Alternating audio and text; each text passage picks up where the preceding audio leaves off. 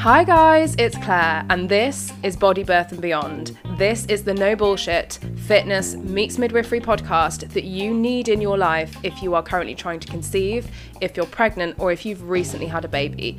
So grab yourself a cuppa and get stuck in because boy, have I got some content for you.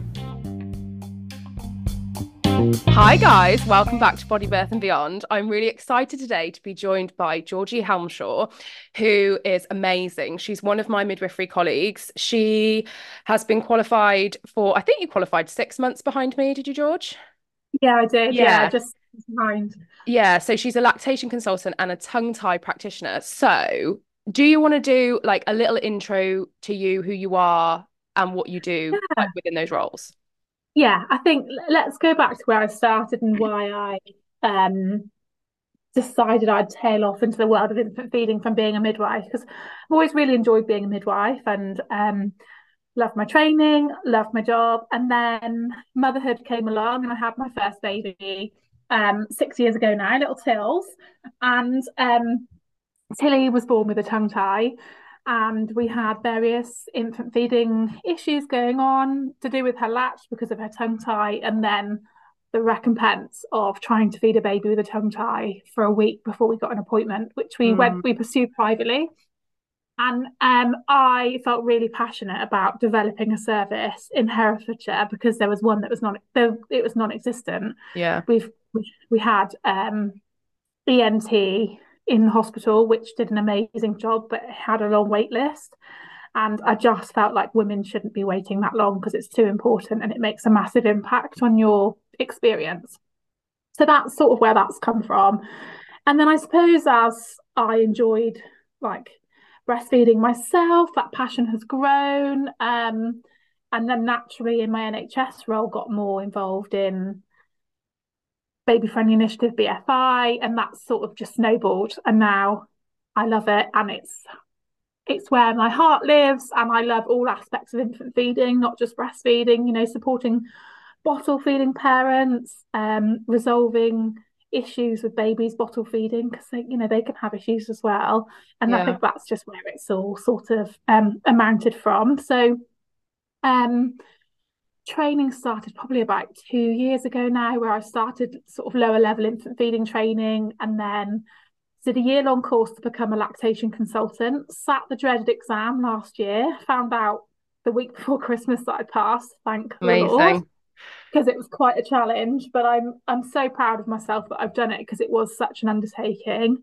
Um, tongue tie happened a year before. I started the course the year before, and then um, qualified early last year, and then here we are. This is me. amazing. It's yeah, it's so, so, cool. Yeah, I I, th- I, feel like I've got so much fire in my belly about it because it's so close to home, and I remember how yeah. I felt, and that's what's pushing me forward. So yeah, I love yeah. it. And I think you're right. Like it's been a massive gap, hasn't it, in the care that we provide through the NHS is having, you know, I remember the couple of times that I've done community midwifery, particularly once was the first time God was eight, nine years ago, and the second time was like three years ago now. And even then, you know, having to say to women, oh, you know, could you afford to see a private lactation consultant or could you afford to do like have yeah. see a tongue tie practitioner privately because we can't offer it to you it's it's it's like a really disheartening thing, isn't it, to have to say that to women yeah. when you know they're they're struggling so much, and if they're waiting for it on the the NHS, they're going to be waiting for ages. So, yeah. I think yeah, it's amazing what you're doing. And for for people that won't know or, or don't really know, can you tell us like what a lactation consultant is, and also what tongue tie is? So I'll start with lact. So IBCLC stands for International Board Certified Lactation Consultant, and it's sort of like the highest certification for um, breastfeeding training, breastfeeding support. And yeah. so, where an IBCLC comes, and IBCLCs can be come from a different loads of different backgrounds. We're not all midwives. There's lots of breastfeeding counsellors, health visitors, nurses. Um, anyone can become an IBCLC and pursue that um, accreditation, but they have different processes to go through. Um, and we really come from a holistic view of assessing how we can improve feeding outcomes for parents and achieve those feeding goals. And that might be as simple as a family who uh, have struggled with a tongue tie and need help with developing milk supply. It might be working with a, a family antenatally. Um, you know, she might have had breast surgeries or yeah.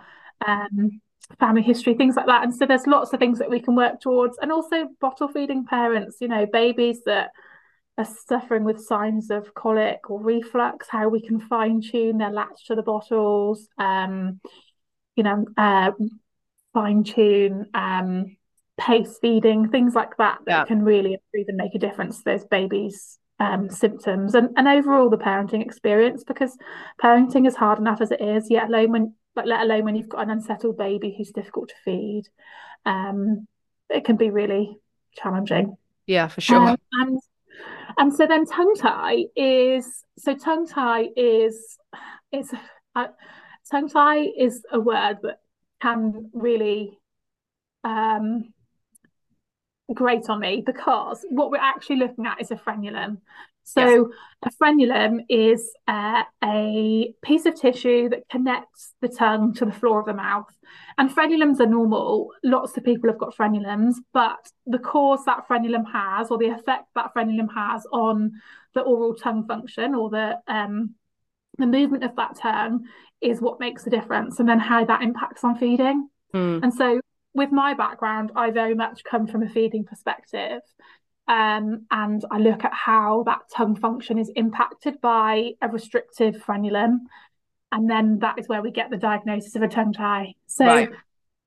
when I when I'm doing my NHS teaching, we talk about tongue ties and how actually we should be saying to parents, it has the baby got a visible frenulum? And actually what are the impacts of that rather than oh your baby's got a tongue tie because it's that negative connotation. Whereas a lot of babies can have a tongue tie and it doesn't necessarily cause a problem. If there's yeah. no feeding issues then it's generally not anything to worry about. Yeah. So it's, it's a big big can of worms. No but that's mm. good to know i think because you know i think for a lot of parents they might see like a really visible frenulum and automatically think oh my baby's got tongue tie and then that will like you say kind of foster like a negative thought process yeah. then and actually it, it's not necessarily going to be that. So that's, that's really it. good to kind of hear it put like that. Um yeah. so we've had a few questions from the gram. Shall we get into them? Yeah, you can, sorry, you can hopefully um um answer some of these. So the first one was will tongue tie affect my baby's speech?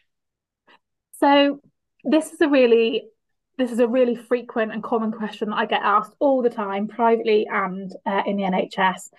And really, there's not enough, enough evidence to tell us whether it will affect speech or not. We know that lots of toddlers and young children have speech problems, lisps, speech impediments, but they're not. There's not enough evidence to suggest that that is linked to a tongue tie. Right. Okay. Um, historically that is what people really worry about but what's most important is how that baby moves that tongue mm. so if you're if parents are worried about that it would be worth having an assessment for because if the tongue functions normal there's no reason why then that would cause a speech problem yeah so i guess what i'm trying to say is it's really hard to say yes or no because there's not enough evidence. Yeah. And I come from a feeding background. I'm sure if we had a speech and language therapist that was a tongue tie practitioner, they'd come with a different view. But generally, if the tongue functions normal, then it shouldn't affect it. What's more important is it will affect feeding and it can affect oral health, like tooth decay. Because oh, really? It, yeah. So uh, if you've got a tongue restriction or in inverted commas, tongue tie, and mm. that hmm. baby can't clean the back of their teeth properly, you know, if you imagine at the back of their bottom gum line, they should be able to get the tip of their tongue the back of their teeth. And whenever I do that, people mm. automatically start doing it. You move mm, their jaw. I'm doing it now. yeah. And um, and that's because when we're eating, we clean our teeth all the time, don't mean When we've had something chewy. But if you can't do that movement, you've got food stuck there for ages, and then eventually that will cause tooth decay. Um, and also for babies, often we see um, like a milky stained tongue, don't we, at the back of their tongue, yeah. and it can often be misdiagnosed as oral thrush. Yeah. But actually, what that is is a baby with a tongue restriction or a tongue tie. um, can't lift their tongue properly to clean it along the hard palate um, at the top of their mouth. And so then that causes bacteria growth because you've got milk sitting there where it shouldn't be. So, That's so interesting. I didn't know that. Yeah, and not a lot of people do. And we really hit hard on the feeding point of view because that is the primary thing that we want to get right for newborn babies. Yeah. But there is that secondary oral health. It can affect their sleep as well. So babies that often have poor sleep, it could be because they can't um, breathe through their nose. So if you imagine now, you close your mouth mm. and breathe through your nose, take a nice deep breath, your tongue goes to the roof of your mouth, doesn't it? Yeah. And so babies that can't put their tongue oh, yeah. on the roof of their mouth um, often sleep with their mouth open because they have to mouth breathe. And then we know if they're not if they're not nose breathing, has an effect on their central nervous system and the depth of sleep that they have. So it has a bigger impact on those things than speech. Gosh, my tiny mind is blown. And this is why, I just to point out to all the listeners, that it's so important that we have people like Georgie doing what you're doing because I'm a qualified midwife and I've been qualified for, for 10 years nearly. And I I didn't know that because we don't get mm. taught that so actually having these like specialist roles and, and people like you who can come in and like give parents all of this information is so essential. So interesting. Um so the next question was my baby has tongue tie but seems to be okay. Is it is that possible or should i get it assessed anyway so I would always say if you're confident that you haven't got any feeding concerns and be really aware of um, what those symptoms might be.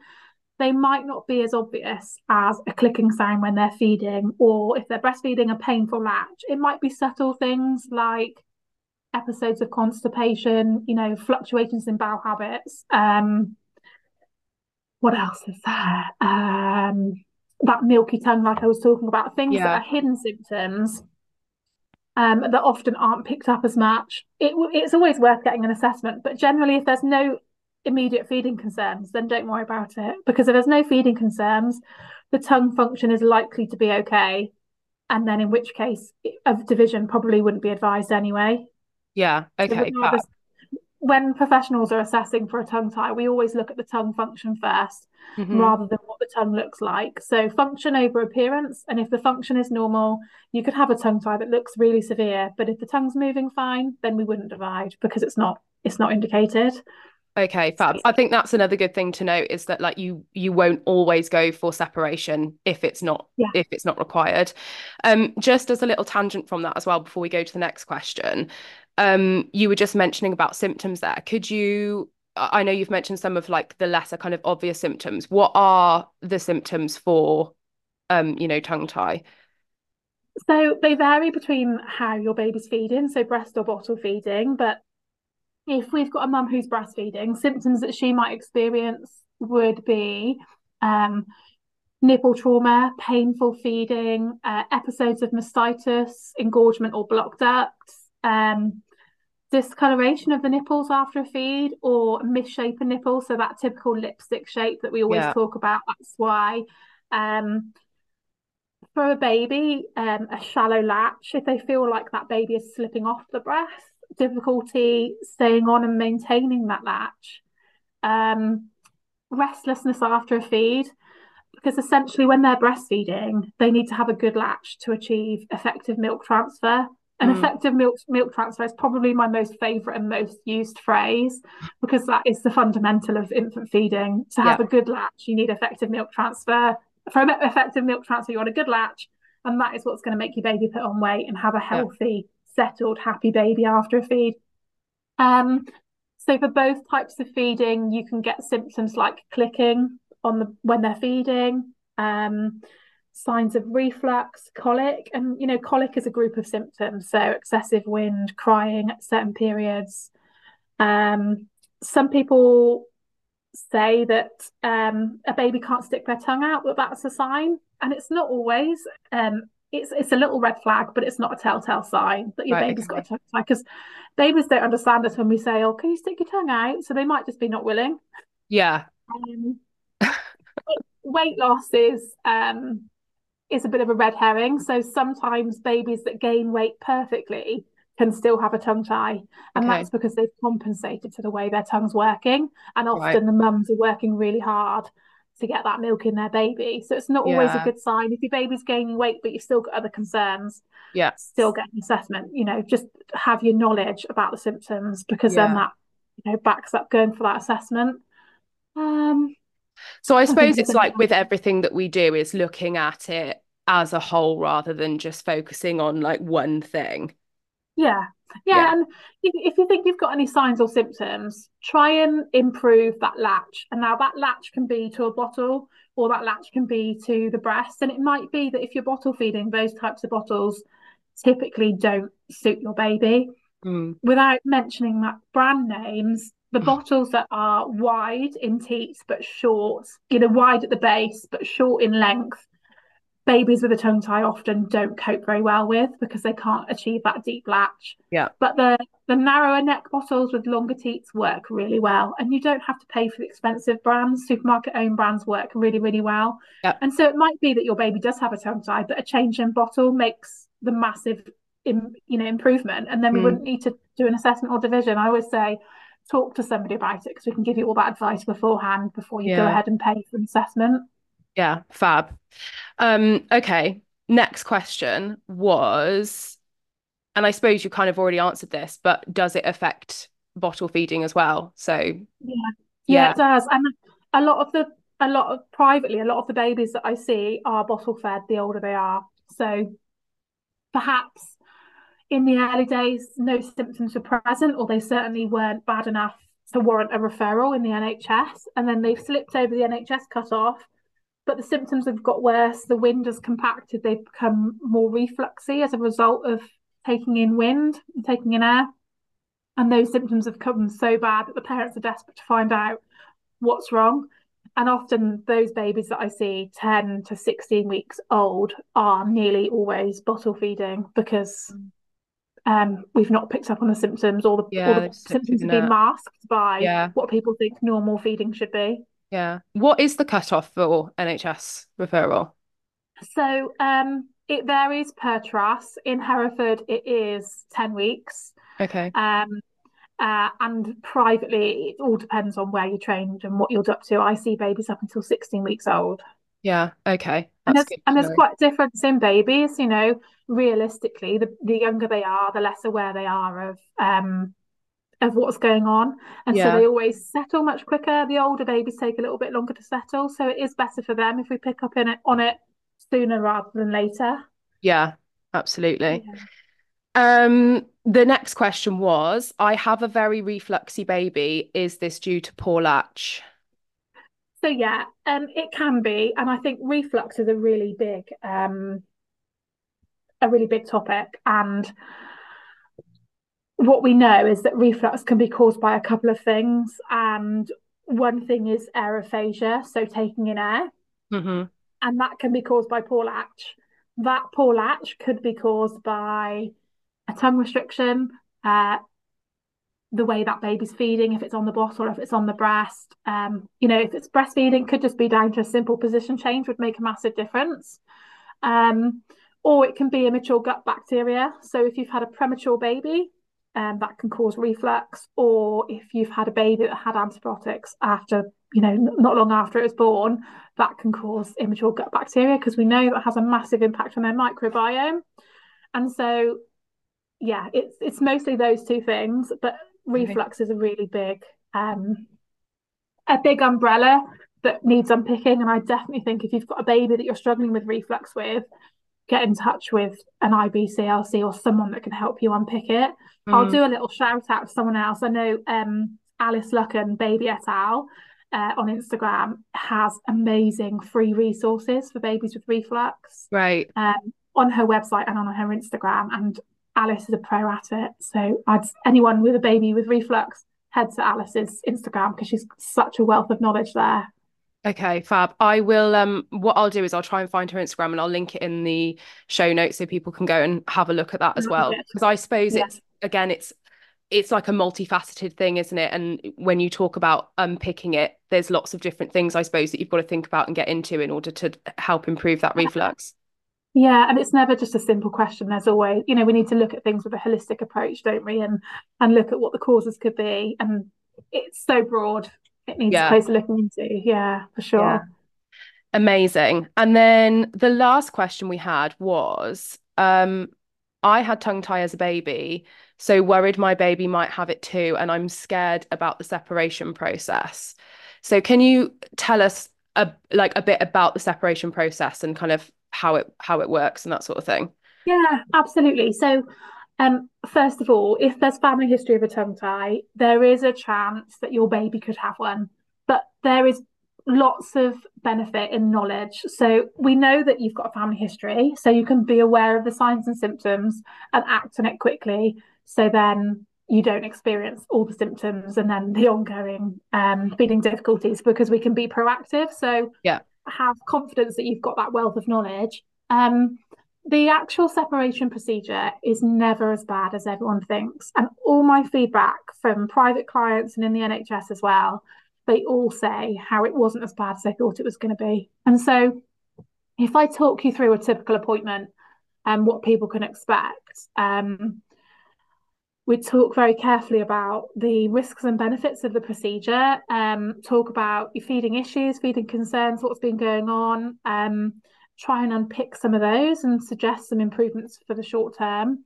Yeah. And then the, the largest part of the appointment is all about the assessment. So assessing that tongue function, exactly how that baby's tongue moves in its mouth, how it cups your finger, its peristalsis, the movement of its tongue. And then we have a look at what it looks like. So, what that tongue and frenulum looks like. Um, and then we'll grade it. So, I use the Hazelbaker tool, which is an assessment tool to mean we're really objective, we're not skewed by any information that we're given beforehand. And then we can make a clinical decision on whether a tongue tie division is needed. And so then preparing for a tongue tie division, obviously parents need to know the risks and benefits, but it is a really low risk procedure. It is classed as a surgical procedure, which is why it sounds really scary. Yeah. But what we have to remember is it's it's well governed. We're supported by the Association of Tongue Tie Practitioners. If we're in the NHS, it's governed by the NHS and yeah. the wider um, team. And so the procedure itself what you can expect is we'll swaddle your baby and make sure your baby's nice and settled and comfortable. Um, and, and we'll have done the assessment already, so we'll already know what your baby's tongue looks like, exactly where the incision needs to be. And it is as simple as a snip under the tongue to clear that tissue. And we always aim to do it in one snip. Sometimes, if it is a particularly difficult um, attachment or if it's really posterior. So there's two types of tongue tie really, anterior and posterior.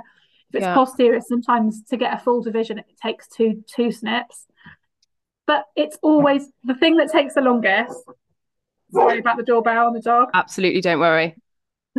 uh, perks of working from home.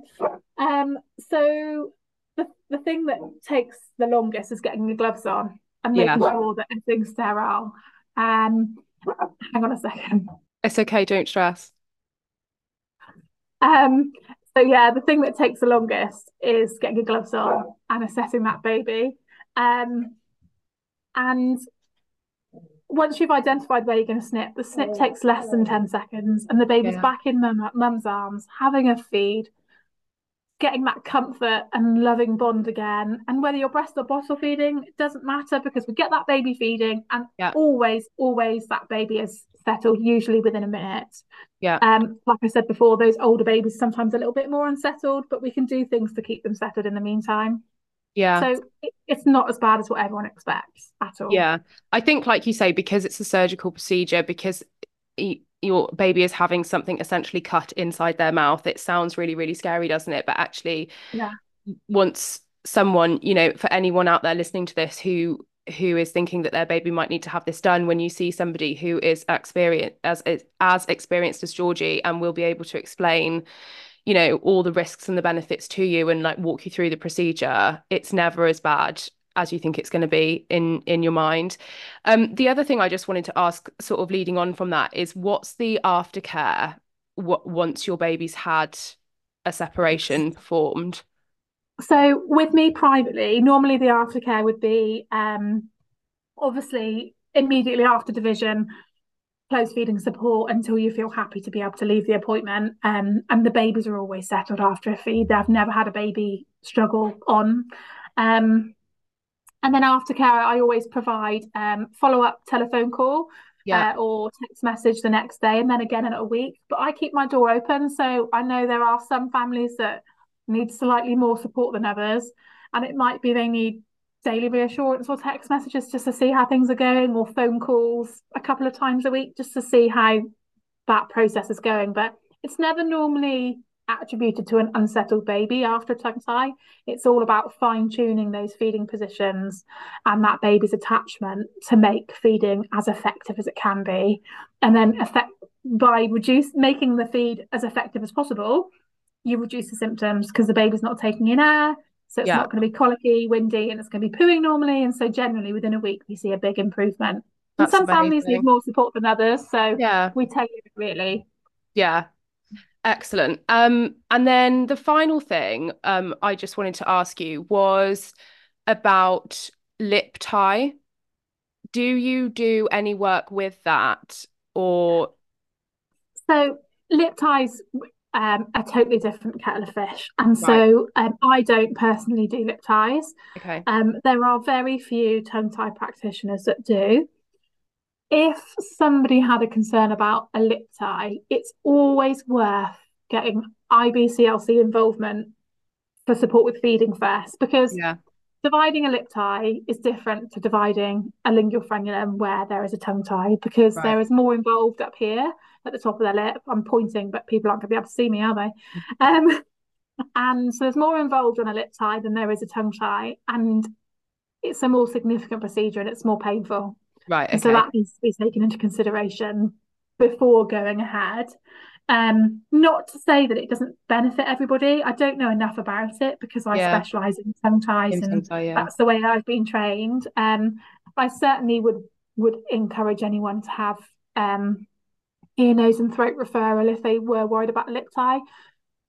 If I've seen a lot of babies with lip ties and they've had a tongue tie as well, and they have been able to achieve successful feeding with a lip tie once right, the tongue okay. tie's been provided.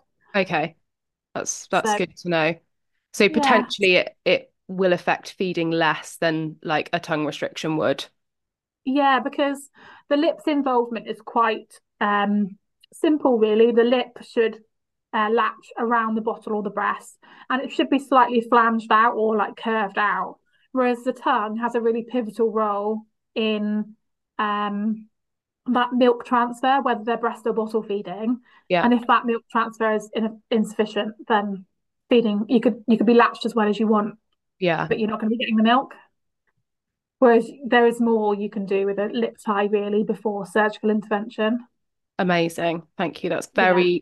very informative, very interesting. So that's all our questions. Can you is there anything else that you think would be useful for the listeners to know? Or do you feel like we've covered most of the bases? I think we've covered. I think we've covered the bases. I think what knowledge is key. So if you're worried mm. that your baby might have a tongue tie because you've got family history or your own personal history, know the symptoms. You will be able to breastfeed. We just need to access the right support and make sure you've got the right support in place. Know those key positions. So anyone out there with a baby with a tongue tie and you're waiting for an appointment on the NHS, um, if you're breastfeeding, the koala or laid back feeding positions are perfect for tongue tied babies because the gravity of babies, the weight of baby's head on your breast tissue forces a deeper latch. And so it baby feeds much more effectively. So that is my go-to. Um, and then for bottle feeding parents, those narrower teats that are longer in shape work so much better. And those often simple changes can make a massive difference to feeding outcomes whilst you're waiting appointments. But just reach out for support. If anyone's got any questions, I'd be more than happy for people to message me on Instagram, um, yeah. and I can provide them with any advice if they if they want it. It's been Excellent. so much fun. Can you tell this. the people? Can you tell the people where they can find you on the gram?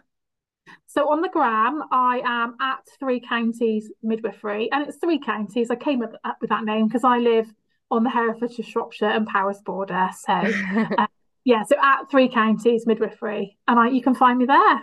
Excellent. And do you have a website as well? I do, yeah, thank you. So um, it's threecountiesmidwifery.com. So nice and simple. Um, and that signpost, there's lots of free information on there as well, which people can find really helpful. Fab. Well, I will link both of your Instagram and your website in the show notes anyway. And yeah, we'll we'll shout about this um little chat on Instagram as well because it's been so fun. Thank you so much for coming to join me. Oh, Claire, thank you so much. Oh, I love I love all of the things that you do, and um, yeah, thank you so much for having me as a guest. Oh, you're so welcome. If you're interested to know more about body birth and beyond, then come and find me on Instagram at body birth beyond and slide into my DMs for a little chat, or visit my website coachedbyclaire.com. Both will be linked in the show notes.